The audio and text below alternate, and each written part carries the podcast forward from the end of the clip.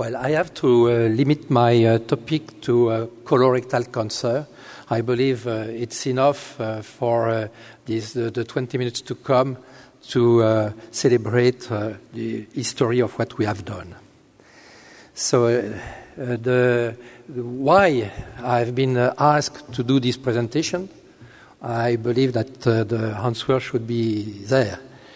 And let me now go back to the future. And uh, here is uh, my bookshelf in my office, where I have this book named uh, Cancer Medicine, published in 1973. In 1973, when there was no 5FU, you can see the uh, survival in patients uh, with uh, stage 3, the Dukes C at that time, was only approximately 20 percent and uh, the median survival in patients with advanced colorectal cancer was between six and 10 months, like pancreatic cancer today. So the story did not start 20 years ago, but more than 60 years uh, ago, in 1957. Here you have the patent of 5FU, our first and still the most active drug that we have to treat our patients. In 1957, I was not sure that I could become an oncologist. Uh, but it's a privilege to know the full story. So we have 5FU, and uh, we passed two decades to try to improve 5FU. It's 5FU modulation. And uh, at the end of these uh, two decades, there was a, winner, the Mayo Clinic regimen, with 5FU uh, bolus and uh, folinic acid low dose.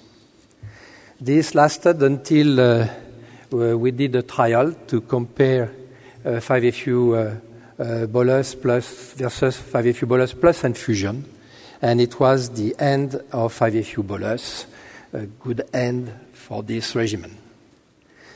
So we moved also to adjuvant therapy with uh, 5FU. And the first regimen that was active was published in 1990, 5FU plus levamisole a drug treat for uh, animals. And uh, this uh, was a very good result with a reduction in risk of death by 33% and of relapse by 41%. These results were confirmed years later, and in these patients, the five-year survival in stage 3 was 63% compared to what we have in the previous decade. Then uh, 5-FU was replaced by the combination of uh, 5-FU uh, plus uh, leucovorin in many trials. Uh, we learned that uh, six months was equivalent to 12 months, low dose leucovorin as active as uh, high dose, and elderly patients also benefited from this regimen. Then we did a trial with the oral prodrugs, uh, capecitabine UFT or 5-FU infusion. Uh, showing uh, at least uh, the same efficacy and less toxicity than the Mayo Clinic regimen. However, for some, like Norman Wolmark, this period was like a decade of decadence because all the new drugs tested at that time, alpha interferon, raltitrexed, and recolumab, all these trials failed. So when there was only 5FU, the median survival in patients with advanced colorectal cancer was 12 months, and in stage 3, the five-year survival over 50%. Then we uh, uh, were 20 years ago, and 20 years ago, just a reminder, France won the World Cup. We also had, in uh, 20 years ago, our new chemotherapy drugs, irinotecan oxaliplatin, both were uh, found, invented in Japan. So we learn a lot of chemotherapy. Fluoropyrimidine single agents are less active than in combination with the new drugs. The new drugs alone are not very active. So the doublets and then the triplets achieve nice response rate and PFS. And uh, these regimens are obviously less active in second line than in first line. So at that time, that slides uh, that I've presented uh, 20 years ago, we discussed at that time the Optimox trial after the previous study, We also found that uh, the survival depended of, on the number of lines, and this uh, was the beginning of a strategy to combine our different drugs. Multi-lines, surgery, surgery of metastasis. Bernard, uh, surgeon, can cure patients with metastatic disease. Uh, stop and go, we look at the maintenance, uh, and also the chemotherapy holidays. And here was the algorithm used at that time. According, we started with FOLFOX, and according to the response, either surgery, if there was a good response, uh, chemotherapy holidays, and resuming uh, FOLFOX in case of uh, uh, late progression. In case of stable disease, we changed the doublets and so on. So this was a very quite a simple but algorithm, but already uh, strategy. During that time, in adjuvant therapy or uh, combination, uh, FOLFOX, FOLFOX did the second step in the adjuvant therapy, uh, adding oxaliplatin to leucovorin 5-FU, as you know, improved uh, the results, uh, reduced the risk of relapse by 24%, and the absolute benefit depends on the follow-up. As you know, as uh, Thierry uh, André has shown this morning, at three years you cannot see any difference, but you see that later on. And at 10 years you have a 7% difference in the patient with stage 3. We also had found a huge benefit of oxaliplatin in patients with stage 3. The absolute benefit here is 15%. But when there was only chemotherapy in patients with metastatic disease, the median survival was less than two years, and uh, stage three had a five-year survival of less than 75%. to 73% in Mosaic. So uh, we moved then for, to targeted therapies. Uh, nothing against uh, Eric. Uh, in uh, or we had in the first line trials combining chemotherapy plus targeted therapies, as the targeted therapy alone, except the anti-EGFR monoclonal antibodies, were not active. So in first line, we had uh, bevacizumab plus IFL, uh, Hurwitz 2004, uh, Crystal with uh, Eric Van Cutsem and uh, uh, FOLFIRI plus cetuximab 2009, panitumumab in combination with FOLFOX, Douillard 2010, FIRE 3, comparison of cetuximab and bevacizumab, and CALGB.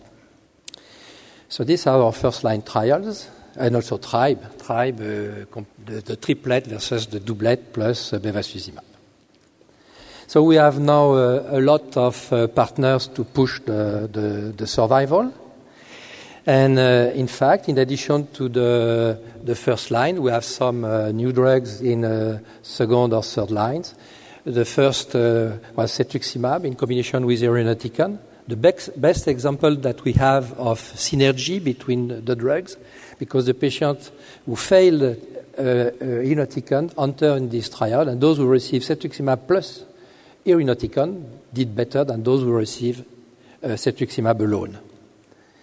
So we had in 2012 uh, the Velour trial with uh, in second line, benefit in overall survival, regorafenib in the correct trial, uh, also benefit in survival, ramucirumab in second line, and uh, TAS 102, also in 2005.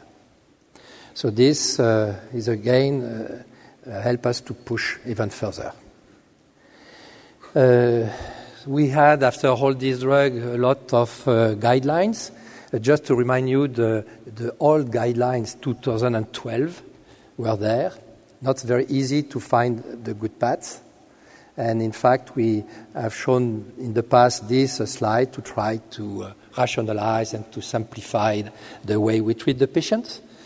And this uh, algorithm was probably good until we had the results of the, the importance of the tumor uh, sidedness, especially in the uh, um, 80405 trial, where the difference in uh, survival between right and left colon was 19.3 months.